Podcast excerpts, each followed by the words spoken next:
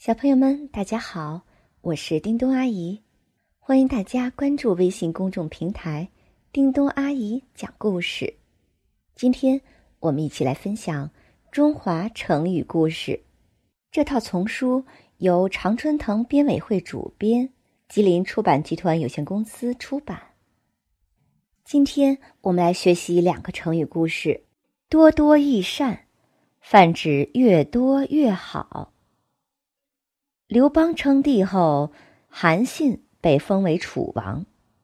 不久，刘邦接到密告，说韩信接纳了项羽的旧部钟离昧，准备谋反。于是，刘邦假称自己准备巡游云梦泽，要诸侯前往陈池相会。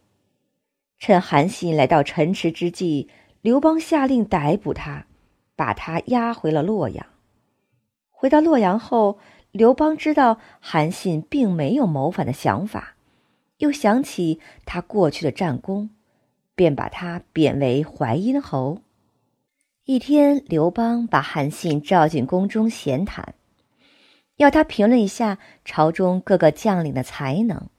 韩信一一说了。刘邦听了，便笑着问他：“那依你看来，像我能带多少人马？”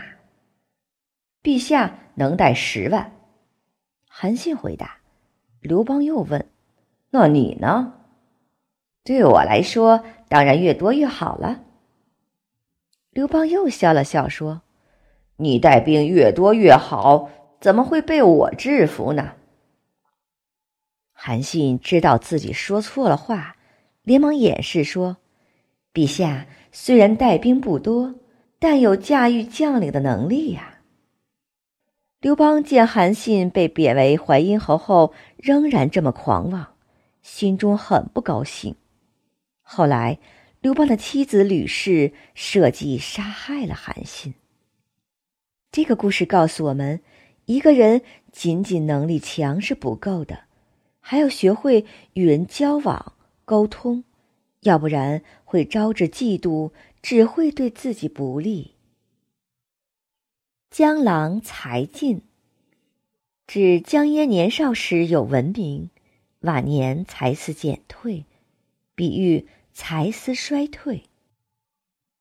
江淹是中国魏晋南北朝时期的著名文学家，年轻时就已经声名鹊起，他的诗歌和文章被当时人给予了极高的评价，但是。安富尊荣的生活渐渐磨光了江淹的才情。当年纪渐渐大了以后，他的文章不但没有进步，反而逊色不少。写诗往往提笔吟额好久，也写不出一个字来；即使写出来了，也是文句枯涩，内容平淡。于是就有人传说，有一次江淹乘船回家。停船禅林寺，梦见一个自称叫张景阳的人向他讨还了一匹绸缎。江淹从怀中掏出几尺绸缎还给他，从此江淹的文章便不再精彩了。也有人传说，有一次江淹在野亭中睡觉，梦见一个自称郭婆的人走到他的身边说。我的笔在你那里多年，现在可以还给我了吧？江淹听了，就顺手从怀里取出一支五色笔来还他。据说从此以后，江淹就文思枯竭，再也写不出什么好文章了。因此，当时的人都说他是江郎才尽。好了，小朋友们。今天的成语故事就先分享到这里吧，我们下期再见，不见不散，做个好梦吧，晚安。